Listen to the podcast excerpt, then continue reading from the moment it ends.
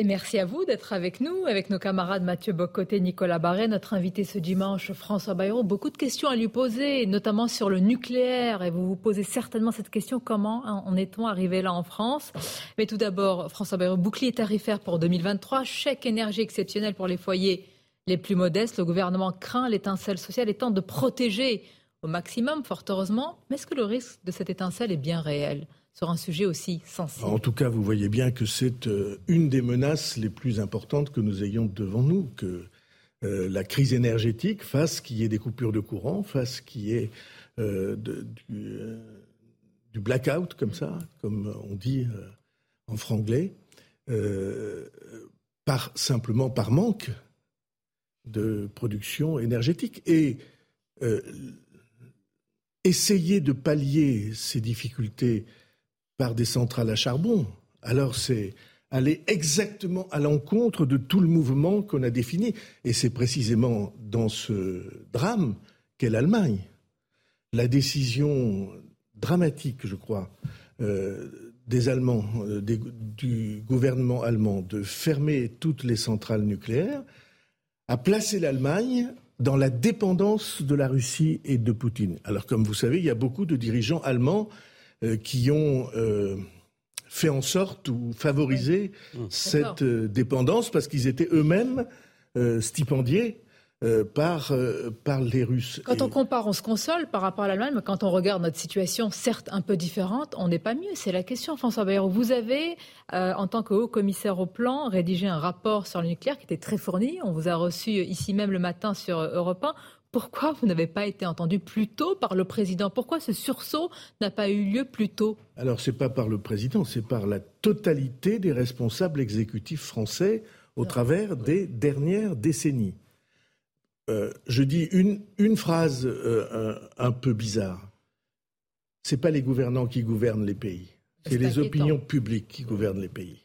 Pourquoi l'opinion était contre le nucléaire L'opinion était l'opinion française contre le nucléaire. Mais qui lui a mis ça dans la tête Comment expliquer cette effet d'hypnose Vous voulez bien que j'aille euh, euh, jusqu'au bout euh, Tout le monde était contre le nucléaire. Toutes les forces politiques, moi pas en tout cas, mais jamais, puisque j'ai toujours pensé ni le vous, contraire. Ni la droite, ni beaucoup de la droite, non, non, ni, ah, ni, la droite. Nicolas Sarkozy, vous le savez bien. Ni la droite à moitié. Moi, j'ai toujours pensé que c'était la seule énergie qui ne soit pas émettrice de gaz à effet de serre.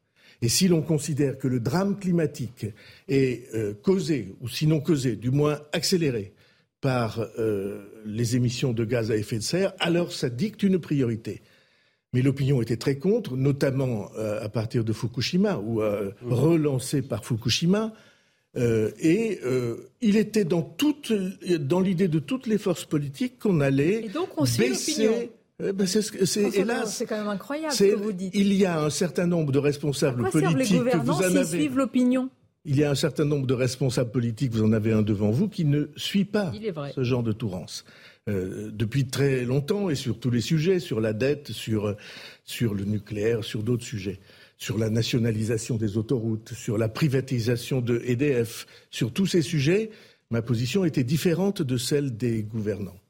Euh, mais euh, Bien sûr, les gouvernants, euh, c'est l'opinion publique qui fait les élections. Mais parmi les et les gouvernants préparent les élections. Il a eu sur le nucléaire C'est pas l'opinion française qui a fermé le deuxième je pour pense, le relance. Je pense qu'il était prudent. Et c'est dans son premier quinquennat qu'il a fait cette relance. Et il est vrai que le rapport que vous avez cité. Il a fermé Fessenheim. Oui, euh, c'était décidé par le gouvernement précédent. Il aurait pu l'arrêter. Euh, et, et, ça a été exécuté par son gouvernement. Tout ça euh, la vérité, si, enfin. Oh, ça va. Pourquoi ne pas reconnaître une erreur pour avancer dans notre pays Pourquoi ne pas reconnaître que la fermeture de Fessenheim était une erreur qui adorent se flageller. Non. C'est mieux et il se trouve que moi, j'ai toujours été sur l'autre ligne. Mais diriez-vous que dans la classe politique, il y avait une adhésion nucléaire, mais qui ne pouvait pas être avouée ou reconnue parce que l'opinion, animée par quelques lobbies, était trop forte? Hélas, non. Je voudrais bien, elle était sincèrement je voudrais bien que je voudrais bien que ce soit vrai, mais L'idée s'était introduite dans les esprits, notamment à partir de Fukushima, qu'il fallait baisser la part du nucléaire dans ce qu'on appelle le mix énergétique. Et au fond, tous les grands courants du pays, euh, constitués, poussés par l'opinion ou pressés par l'opinion, étaient sur cette ligne. Et le président de la République a changé d'avis à partir du moment, a changé, a revu. vous avez dit le sa, vrai mot. Sa position. Et heureusement, et il a bien fait de prendre cette nouvelle orientation qui engage beaucoup l'avenir du pays parce qu'il va falloir des dizaines de milliards d'investissements pour remettre, pour rendre à la France sa place de leader en matière du nucléaire. notre objectif ce matin n'est pas de pointer des responsabilités. On veut tous que notre pays s'en sorte. La question, c'est que malgré tout, François Hollande a donc euh, acté de la fermeture de, Fessenheim. Emmanuel Macron a signé. Il avait comme ministre un certain Nicolas Hulot, dont je me souviens qu'il avait dit sur cette antenne et d'autres, le nucléaire n'est pas une énergie d'avenir. Quand on choisit un tel ministre aussi emblématique, quel signal donne-t-on soi-même à l'opinion? Encore une fois, vous auriez fait une enquête à cette époque, les gens vous auraient dit la même chose. Parce que euh, Fukushima, c'était des images tellement spectaculaires. Je rappelle, Fukushima, ce n'était pas un accident nucléaire, hein, c'est un accident, c'est un mm. euh, tsunami euh, qui a tout d'un coup mis en panne, en difficulté, en grosse difficulté, euh, les, les centrales japonaises. Les Japonais ont décidé depuis de reconstruire des centrales nucléaires. Parce que tous les pays du monde ont compris que si vraiment la crise climatique était euh, le, le, sujet, un sujet d'urgence, il n'y avait qu'une réponse efficace, c'était celle-là. Et donc, euh, euh, Emmanuel Macron a pris une décision très courageuse d'investissement très important de plusieurs tranches euh, des nouvelles euh, usines de production. Euh, vous savez combien il faut de temps, puisque vous avez travaillé sur ce sujet, pour. Ah ben oui. Alors combien de temps pour euh, construire une centrale, pour obtenir les autorisations, pour passer toute l'administration? On dit 2035 pour la première. 2035, c'est pas dans très longtemps. La première condition, c'est de remettre en état de marche, en état de service, les centrales que nous avons. Et euh, nous avons euh, plusieurs dizaines de centrales, 56, 60, dont aujourd'hui une trentaine sont, en réfection parce qu'on a découvert une faiblesse dans les tuyaux d'inox qui permettent d'amener de l'eau de refroidissement. Euh, et on a découvert qu'il y avait des fissures dans ces tuyaux. Et, et comme on a, a, monté les standards de sécurité, ouais. et d'une certaine manière, on peut dire que quand même c'est utile les standards de sécurité nouveaux se sont appliqués et obligent à réparer les tuyaux d'alimentation du refroidissement. C'est pas du nucléaire, c'est du refroidissement. On voit bien, là, aujourd'hui, il y a une situation d'urgence. EDF et traverse une crise monumentale. Pas et depuis aujourd'hui. Le gouvernement a annoncé début juillet le remplacement de son patron. On n'a toujours pas de nouveau patron chez EDF. Comment, alors, si c'est vraiment une situation d'urgence, Peut-être que le que poste n'est pas si attractif que cela après tout ce qui s'est passé. Ben, il y a eu beaucoup de crises internes à EDF, personne ne le dit. Hein. Le directeur financier démissionné il y a, mmh. il y a deux ans parce qu'il ne voulait pas assumer la situation. Mais comme toujours en France, euh, le, le euh, c'est loin de l'opinion. Et comme ce sont les sujets d'opinion à laquelle vous participez, euh, opinion, vous êtes euh, d'une certaine manière des, des, euh, oui. des noyaux euh, actifs non, non, oui. de l'opinion. Un peu trop le dire, mais l'opinion qui nous regarde vrai. ce matin, François Perrault, elle se dit, en vous écoutant, on a démantelé le nucléaire en France. On souscrit au marché européen euh, qui aligne le prix de l'électricité et du gaz. Tous les gouvernants ont fait ça. Et aujourd'hui, on nous demande de prendre moins de douches, de baisser le chauffage. Est-ce que c'est pas un peu fort de café? Mais c'est vrai, ce sont des choix des gouvernements qu'aujourd'hui les populations. Portent. Ce sont des choix des gouvernements choisis par les électeurs sous la pression des grandes évolutions de l'opinion publique auxquelles, il faut bien le dire, vous participez. Ben, c'est quand si, même une inversion si de responsabilité, c'est Non, fort, ce ça n'est pas une inversion. Ma vision est que nous sommes tous co-responsables des situations que nous décrivons comme euh, insupportables, cataclysmiques. Mais les Français sont attachés Moi, à l'atome depuis longtemps. Moi, j'ai le souvenir de sondages depuis plusieurs années où ils étaient attachés à cela. Non. Ce, je, je, crois que c'est faux. C'est factuellement faux. Euh, le, euh, les Français sont de nouveau attachés à l'énergie nucléaire. J'ai vu un sondage 80%. Mmh. Exactement, dans le journal euh, du dimanche. La légitimité du nucléaire n'est pas contestée. N'est plus contestée. Elle était, Nicolas Barret, elle était contestée. Euh, euh, on fait comme si on avait une mémoire de poisson rouge. Mmh. Le, euh, nous avons vécu un temps où toute l'opinion, sous des pressions diverses de mouvements politiques, de leaders d'opinion, vous en avez cité, toute l'opinion publique avait glissé contre le mais nucléaire. où est le courage politique Où est la volonté alors Ce qu'on attend d'un leader, c'est quand même euh, parfois de Eh bien, choisissez des leaders qui ont depuis longtemps défendu cette thèse. Mais si je peux me permettre, d'ici là, d'ici la, la relance du nucléaire, pénurie, rationnement, blackout, inévitable? Non, je, euh, je, crois que ça n'est pas inévitable. Je pense qu'il y a des solutions, qu'on va en trouver. J'en ai même quelques-unes en tête. Euh, je pense qu'il y a des solutions euh, pour rééquilibrer la dépendance énergétique devant laquelle nous allons être. si vous voulez que j'en cite une, j'en ai parlé avec le président de la République, j'en cite une. nous avions à Pau le gisement de gaz de Lac qui a été arrêté. Ça vaudrait le coup d'aller voir si par hasard les pressions n'ont pas remonté dans le gisement et si par hasard on ne pourrait pas se servir de ce, du, du gisement résiduel pour, pendant quelques années, rendre un équilibre euh, euh, à la production énergétique française. On va continuer à en parler. Très intéressant ce que vous avez dit sur le nucléaire. Si on a suivi l'opinion sur le nucléaire, pourquoi ne l'a-t-on pas suivi sur d'autres sujets comme l'immigration? C'est la question qu'on va vous poser dans quelques instants sur Europe 1 et CNews. À tout de suite.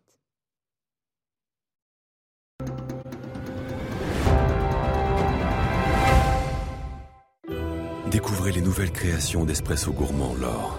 L'association parfaite d'un espresso rond et délicat à des notes subtiles de caramel, vanille ou chocolat. Pour un plaisir intense. L'Or, sans doute le meilleur café du monde.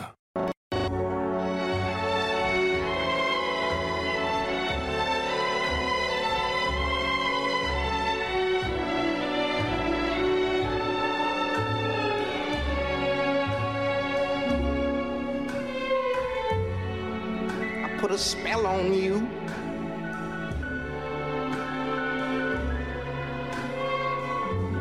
Cause you're mine. Spell on you. Le parfum. Louis Vuitton. 8% du gaz russe, c'est pas tout à fait rien. François Bayrou, pendant la pause aussi, on continue d'évoquer évidemment le nucléaire, l'énergie. On va passer à un autre sujet, mais euh, finalement, dans la méthode, on vous pose la question parce que vous avez dit François Bayrou, que les choix parfois des gouvernements sont dictés, en tous les cas peut-être poussés et nourris par le choix des opinions sur le nucléaire. Pourquoi ne le sont-ils pas sur l'immigration? Sondage après sondage, les Français, d'ailleurs, quelle que soit leur euh, croyance politique, sont pour une maîtrise de l'immigration, sont pour faire de ce sujet une priorité, avec évidemment le pouvoir d'achat. Pourquoi ne les a-t-on pas davantage écoutés là-dessus Il n'y a pas un homme politique français qui ne pourrait reprendre à son compte les mots que vous avez utilisés. Mais entre les mots et la réalité, il y a un certain nombre d'obstacles. Alors je vais vous dire ce que moi je crois de tout ça, euh, et que j'ai souvent écrit dans des livres. Euh, un, les peuples ont droit à des garanties sur leur identité. Les peuples sont attachés, comme chacun d'entre nous le sommes, euh, au, au caractère, aux convictions, au mode d'être, au mode de vie euh, qui font que la France est la France, euh, la Suisse est la Suisse, euh, le Canada est le Canada, et l'Italie est l'Italie. et il y a cette, au fond, cette crainte, au fond, de, au fond du sentiment populaire que ce sont ces signes-là d'existence, d'identité, de, qui sont menacés parce que on, on ne fait pas attention au glissement. Euh, ça, c'est la, première chose. Euh, deuxièmement, euh, il y a d'énormes difficultés. La principale de ces difficultés, c'est que lorsqu'on songe à renvoyer des personnes qui sont sur le territoire national sans droit d'y être, les pays d'origine ne veulent pas les reprendre. Mais je, je reprendrai, vous avez utilisé une formule très importante, je crois, vous parlez du droit qu'ont les peuples de voir respecter leur identité, des, des garanties. Est-ce que ce droit a été piétiné ces dernières décennies? Euh, En tout cas, on n'y a pas fait suffisamment attention. Parce qu'on a, on a confondu euh, ce, ce, droit, cette euh, quête de droit, avec la stigmatisation et donc ça fait deux blocs, les stigmatiseurs et ceux qui euh, ont le sentiment que tout part à la dérive. Et moi, je pense, pourquoi j'ai accepté le, CNR, par exemple, euh, l'idée de refondation, c'est parce que ces questions peuvent être énoncées, à mes yeux, en termes nouveaux et dans lesquels tous ceux qui sont de bonne foi peuvent se reconnaître. Euh, à la question comment obliger les pays d'origine à reprendre les ressortissants qui sont partis, jusqu'à ce jour, personne n'a de réponse. On a fait des pressions beaucoup sur l'autre rive de la Méditerranée. Euh, pour l'instant, le résultat n'a pas été probant. On a des questions de justice qui font qu'il est très long, même si ça a été raccourci sous l'impulsion du président de la République. Mais on a, c'est très long de déclarer que quelqu'un n'a pas de droit. Et puis il y a, quelque chose, puis il y a quelque chose au fond. Il y a la volonté politique. Quand Emmanuel Macron là annonce encore un projet de loi pour 2023 et il se dit aussi favorable à l'accueil d'étrangers dans les zones rurales, donc pour les repeupler, disons les mots. Non. non, bah, vous êtes direct, il faut choisir les mots oui, pour, mais pour euh, peut-être casser une logique communautaire. il se trouve que je suis originaire, que j'ai grandi dans la partie, mmh. une partie rurale du pays. Les agriculteurs ne trouvent plus personne pour travailler à la ferme. Les éleveurs ne trouvent plus personne pour travailler. Et il arrive très souvent qu'ils viennent me voir en disant François, j'ai trouvé un garçon très bien, il est d'origine africaine, il est, il est vaillant, il veut travailler, je ne peux pas avoir de papier pour lui. Alors je vais moi, ma position, euh, euh, je, vais, je vais exprimer quelque chose qui probablement est euh, imprudent. On devrait exiger deux choses.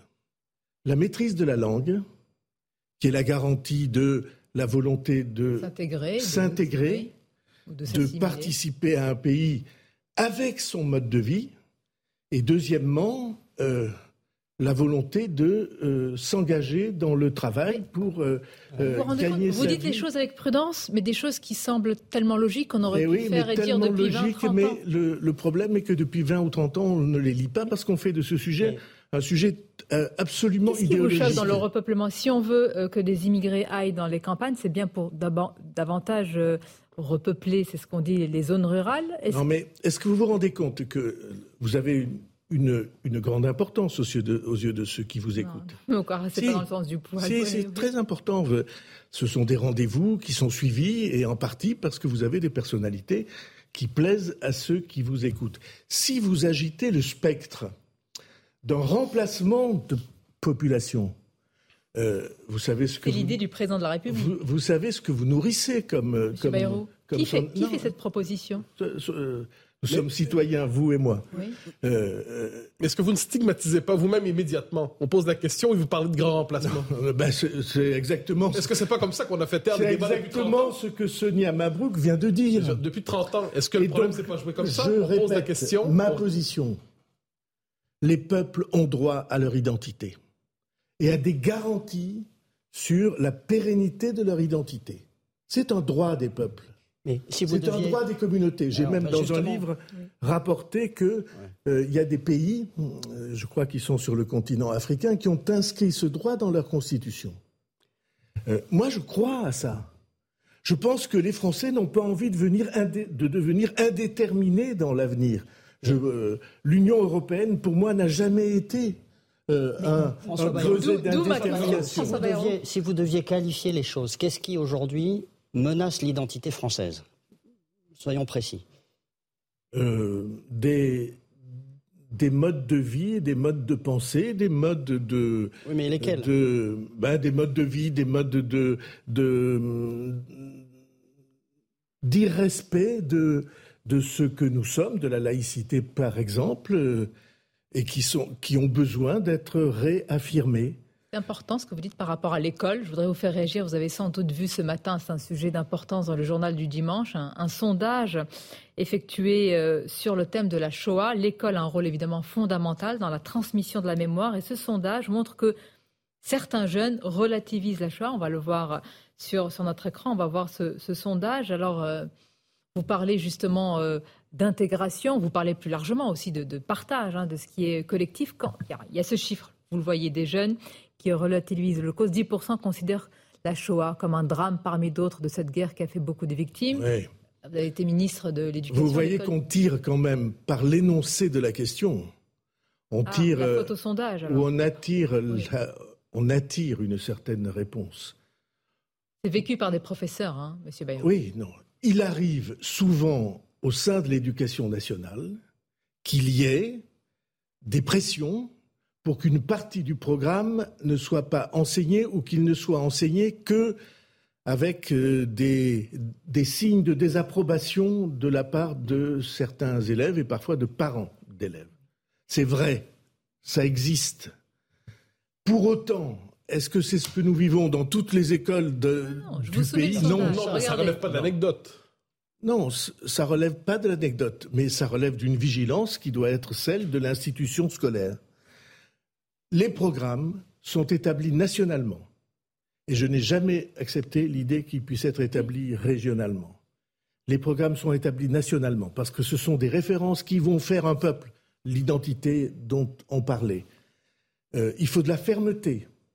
Il faut.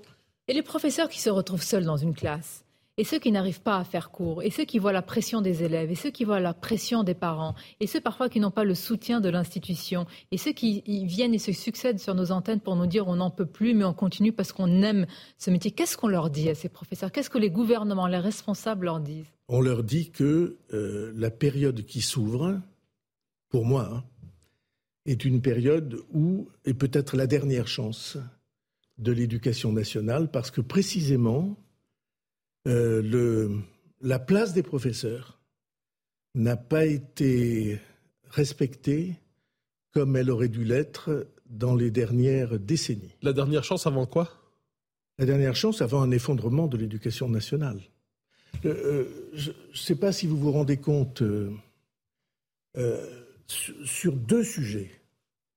Le premier de ces sujets, c'est la perception que nous tous, nous avons euh, d'un certain effondrement de la transmission sur les disciplines, sur la langue écrite, sur la langue orale, sur euh, les mathématiques, sur, euh, sur le calcul mental, qui est assez souvent oublié. Euh, on a, le, on a le, la certitude ou le sentiment très, très appuyé dans beaucoup de familles que c'est plus comme c'était et de loin. J'emploie des mots simples exprès. Euh, et deuxièmement, les classements internationaux sont d'une sévérité très grande pour la France. Ou d'une lucidité Oui, c'est une lucidité. Est-ce qu'on peut rétablir euh, l'éducation nationale? Je le crois. Et non seulement je le crois, mais j'ai donné dans une interview ce matin un délai. J'ai dit, moi je crois D'accord. Mais oui, la qu'on peut le faire en quatre ans. Pourquoi? avec qui? Ce ministre a la vision nécessaire, Monsieur Un- Papandiaï? Euh, je le crois et je l'espère. Ou je deux choses l'espère différentes. et je le crois. Vous l'espérez puisque vous le croyez ou vous le croyez puisque vous ne l'espérez? Euh, J'espère et je crois au même niveau. Si, puisque Vous vous reconnaissez tout autant de bois. Qu'en Jean-Michel Blanquer. Pardon? Vous vous reconnaissez tout autant en Papendiaï qu'en Jean-Michel Blanquer. Jean-Michel euh, Blanquer a fait deux ans formidables, euh, avec une adhésion très profonde de, de l'institution scolaire et des salles de profs. Et puis quelque chose s'est cassé, quelque chose s'est perdu. Il faudrait être historien pour comprendre ce qui s'est passé exactement. Euh, Mais je le lui ai dit euh, souvent. Et deuxièmement, euh, l'institution a été terriblement centralisée, et notamment les questions pédagogiques ont été terriblement centralisées, et selon moi, ça n'est pas la bonne voie. Je dis, nous sommes assis sur une mine de compétences, d'inventions, par des profs qui font progresser leur classe, mais personne ne les repère. C'est pas comme si vous étiez arrivé dans la politique ce matin. Personne ne les repère. Et Vous Pourtant, nous nous dites sommes on au ne l'a pas fait. l'effondrement. C'est incroyable. Personne ne les repère. Personne ne se sert de leur expérience. C'est pourquoi je plaide pour la liberté pédagogique, le repérage des réussites et la propagation des méthodes inventées par ceux qui réussissent. Et je pense que si tel est le cas, et si on s'occupe de préparer aussi aux, euh, aux épreuves, aux disciplines qui font les classements internationaux, alors je pense qu'on pourra avancer. Mais mon, ma certitude, c'est que c'est dans le corps enseignant, ses richesses, son inventivité, que se situe la clé du redressement de l'éducation nationale. ce qui veut dire aussi que le traitement matériel, les salaires, sont euh, une tellement bas qu'il faut que le pays s'en saisisse. Vous avez employé le mot redressement. On a parlé depuis tout à l'heure de retraite, donc de société, d'énergie, de nucléaire, d'éducation, d'école. Redressement, sinon quoi? Il y a un scénario qui fait euh, trembler, si je puis dire, l'Élysée Emmanuel Macron. C'est ce qui se passe en Suède. L'union des droites et la peur qu'un scénario comme celui-ci se déroule en 2027. Une courte pause, on en parle. Suède, Italie et d'autres hein, en Europe.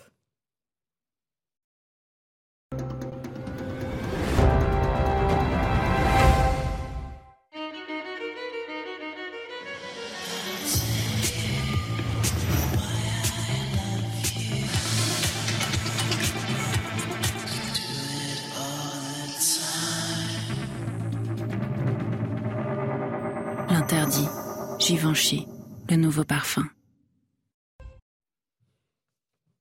La suite et dernière partie de l'émission Le Grand Rendez-vous, évidemment avec mes camarades Mathieu Bocoté, Nicolas Barré. Notre invité ce dimanche, François Bayrou, beaucoup de choses euh, ont été dites sur les retraites, l'énergie, l'école. C'est la méthode Bayrou qui a été euh, euh, énoncée avec quand même quelques coups, quelques coups de griffe. Euh, sur la méthode actuelle. Et d'ailleurs, pourquoi vous ne leur dites pas directement, Monsieur Bayrou? Il paraît qu'hier, ils vous ont cherché partout, vos amis de la Macronie, au congrès de Renaissance. Point de François Bayrou. On a eu un petit problème d'organisation. Il ne faut pas avoir euh, une volonté de ne pas assister, de ne pas être d'accord sur tout Pas du tout. Euh, on a le devoir de défendre des positions à l'intérieur de la majorité. Parce que si la majorité devient tout d'un coup un corps euh, qui euh, n'a qu'une vertu, c'est d'obéir, alors il sera évidemment euh, l'objet. Il y a un peu cette tentation dans la Macronie? Non. En tout cas, c'est une tentation contre laquelle je me battrai. la majorité, ça se doit être hein, des, des hommes au féminin et au masculin libres. Ce doit être des voix qui soient capables d'énoncer une pensée, euh, des principes d'action, de sentir le pays pour l'entraîner. C'est ça la vocation politique. Euh, et la vocation politique, elle euh, indique, ou la vocation civique, elle dit pour moi quelque chose. Nous sommes co-responsables de l'avenir. Quel que soit notre métier, notre participation au débat public, que nous soyons dans l'opposition ou dans la majorité, nous sommes co-responsables de l'avenir. Et on a bien vu, euh, dans cette affaire du nucléaire, les opposants et les majoritaires ont été co-responsables de l'avenir. Ils se sont succédés au pouvoir. Et en fait, ils ont suivi la même ligne de force. Et donc, euh, cette capacité, je vais dire, de résistance à la facilité, cette capacité de ne pas perdre de vue une idée qu'on se fait de l'avenir et de la défendre. Sinon quoi Hongrie, Pologne, Italie, Suède, avec l'alliance de la droite classique et de la droite dite radicale qui s'est ici au pouvoir, là, là, je parle de la Suède, pourquoi selon vous, François Bayrou, tous ces pays et leurs peuples opèrent à ces changements radicaux À cause de quoi parce que la mondialisation est un élément de déstabilisation sur la question que je posais de, du besoin d'identité et de sécurité. Euh, ce n'est pas un monde sûr et il va l'être de moins en moins. Et beaucoup ont eu le sentiment que, au fond, ce à quoi ils étaient attachés était compromis par ce monde-là. C'est juste un sentiment, selon vous? Oui, mais regardez, la Suède, c'était le paradis de la social-démocratie, justement, d'une certaine forme de protection. Peut-être, au contraire, ce pays bascule. Peut-être que la euh, social-démocratie, parfois, a été triste. Hum. le, le, les besoins matériels ne sont pas les besoins ou ne sont pas les seuls besoins essentiels de l'humanité. Il y a des besoins qui sont de l'ordre de, allez, je vais dire, du spirituel, au sens le plus large du mot, philosophique, euh, euh, des besoins spirituels, et il y a des besoins dans l'ordre de la vitalité. On a besoin de rire, on a besoin d'être ému, on a besoin de, d'accepter les vagues. Vous ne pensez pas que c'est un peu plus prosaïque en Suède, c'est-à-dire un bouleversement démographique assez rapide, des, une criminalité assez grave, des émeutes qui se multiplient? Je n'ai pas eu le sentiment que la Suède était dans un bouleversement démographique. La campagne euh, en Suède n'a ah. porté que sur mais, cela. Mais immigration, insécurité. Donc, euh, euh, je, je répète, quand vous vous adressez à un pays, vous devez être capable de comprendre ses besoins et de les exprimer. Ça manque quelquefois la capacité d'expression. Et je répète que selon moi, le besoin de garantie dans l'identité, vous n'allez pas être. Euh, l'avenir, ça ne signifie pas que vous devez abandonner ce que vous êtes. L'avenir, ça veut dire que vous pouvez sublimer ce que vous êtes, le porter vers l'avenir. J'ai entendu, mais vous m'interrogez sur l'extrême droite, j'ai entendu des phrases qui disaient le, le but euh, d'un courant, de notre courant politique serait d'empêcher l'extrême droite de D'arriver au pouvoir en 2027. C'est pas du tout ma sensibilité. Ah, mais c'est celle de votre euh, de la majorité. Mais je, euh, je réclame le droit de, de la différence. D'énoncer ce que je pense. Notre travail, c'est de faire un pays épanoui, aussi euh, prospère que possible pour pouvoir assurer son contrat social et de lui donner des raisons de vivre. Pas de perpétuellement désigner des forces que j'ai combattues toute ma vie et que je crois avoir raison des raisons de combattre, pas de faire de, des extrêmes l'obsession de la vie politique. Des extrêmes, j'emploie le mot au pluriel. Notre travail, c'est le peuple français. Mais pourquoi euh, il y a eu cette obsession Dites-le. Ça a permis aussi. Notre travail, excusez-moi, notre travail, c'est notre nation. Je comprends bien. Notre travail, c'est le cadre européen dans lequel la nation, sans lequel la nation ne peut pas vivre. Et notre travail, c'est l'équilibre mondial. notre travail, c'est la vie réelle. Chose, François Bayrou. Pas le combat. Vous dites arrêtez de sortir l'épouvant. Vous dites à Emmanuel Macron. Non. Bah, je dis à vous. Pardonnez-moi. Hmm. Vous avez fait de ce sujet votre interrogation. Je suis en train de vous poser la question sur ce qui se passe dans des pays. Vous dites qu'il y a quelque chose qui se passe qui est effrayant ah. en Pologne, euh, euh, je dans, les pays, voilà, en Suède, en Italie. La, la, situation suédoise et la situation italienne ne sont pas les mêmes. Très bien, mais je vais quand même continuer ma question parce qu'il me semble que c'est quand même le président oui, mais Je finirai ma phrase et puis je répondrai. Qui a dit qu'il y avait le danger de l'extrême droite et qui s'inquiète de ce scénario en 2027. Vous, vous nous dites il ne suffit pas euh, d'agiter cet épouvantail, il faut proposer autre chose. Est-ce que c'est bien ça? Est-ce que j'ai bien décodé le Bayrou Il y avait un danger électoral. On était devant une élection. Et là, dans une élection, il faut choisir si on favorise ou si on combat, si on arrête ou si, au contraire, on promeut. C'est ça une élection. Mais dire, dans la période où nous entrons, notre seule obsession doit être les extrêmes, je ne suis pas d'accord avec ça parce que c'est leur donner un coup de booster, comme on dit en, franglais, formidable.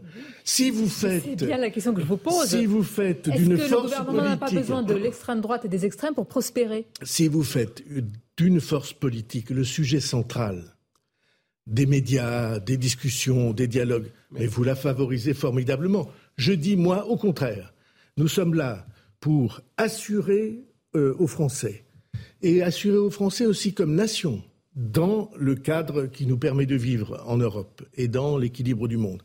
Assurer aux Français que leur avenir est pris en charge et que dans cet avenir, on n'oublie pas les raisons de vivre qui sont Mais le mot de conclusion. Est-ce que ce n'est pas peut-être une des faiblesses actuelles de la majorité C'est qu'elle s'est construite comme un front anti-extrême, comme un front républicain contre les extrêmes d'un côté et de l'autre. Est-ce qu'en dernière instance, ce n'est pas la faiblesse des dernières législatives et même du président de la République? Je ne crois pas. En tout, cas, en tout cas, je n'ai jamais aimé l'idée de front, quel que soit le front. Même républicain? Euh, Non, je pense que c'est que c'est c'est pas une bonne chose que de considérer que notre seul point commun est d'être contre. Alors, il y a des moments historiques, hein, euh, quand c'est le nazisme, quand c'est des menaces de cet ordre. Euh, il y a des moments historiques dans lesquels on doit s'engager. Mais dans la mission euh, des politiques, qu'ils soient au gouvernement ou représentants à l'Assemblée nationale dans le débat politique, leur mission est de s'intéresser aux problèmes les plus profonds eh que les gens rencontrent. À bon entendeur. Hein, et donc, disons une phrase, parce que j'ai commencé à dire que la Suède et l'Italie, la situation n'était pas la même. En Suède, l'extrême droite est euh, dans la coalition et pas au pouvoir, en Italie, c'est l'Italie, c'est chez nous. Hein. Euh, nous sommes menacés, en effet, d'avoir l'extrême droite directement à la tête du pays. Euh, c'est un changement qui est, plutôt très important et qui va fragiliser l'Union européenne. Et donc, l'Union européenne ces dernières années, c'était France, Allemagne, Italie. Et là, on a là, on a un risque et une menace sur l'avenir. Donc intéressons-nous aux questions qui font que les gens ont envie de vivre et de vivre ensemble. L'envie d'avoir envie de vivre ensemble. Merci François Bayrou d'avoir été notre invité ce dimanche. Bon dimanche à vous, à nos téléspectateurs et auditeurs, évidemment à mes camarades Nicolas Barré et Mathieu Boccoté.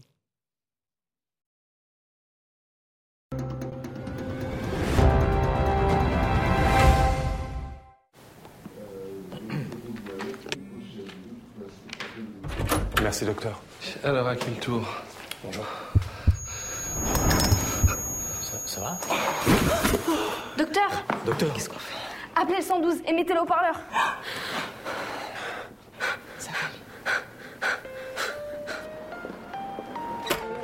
Chez Groupama, nous lançons un programme pour former gratuitement un million de Français aux gestes qui sauvent grâce à nos élus bénévoles et nos collaborateurs.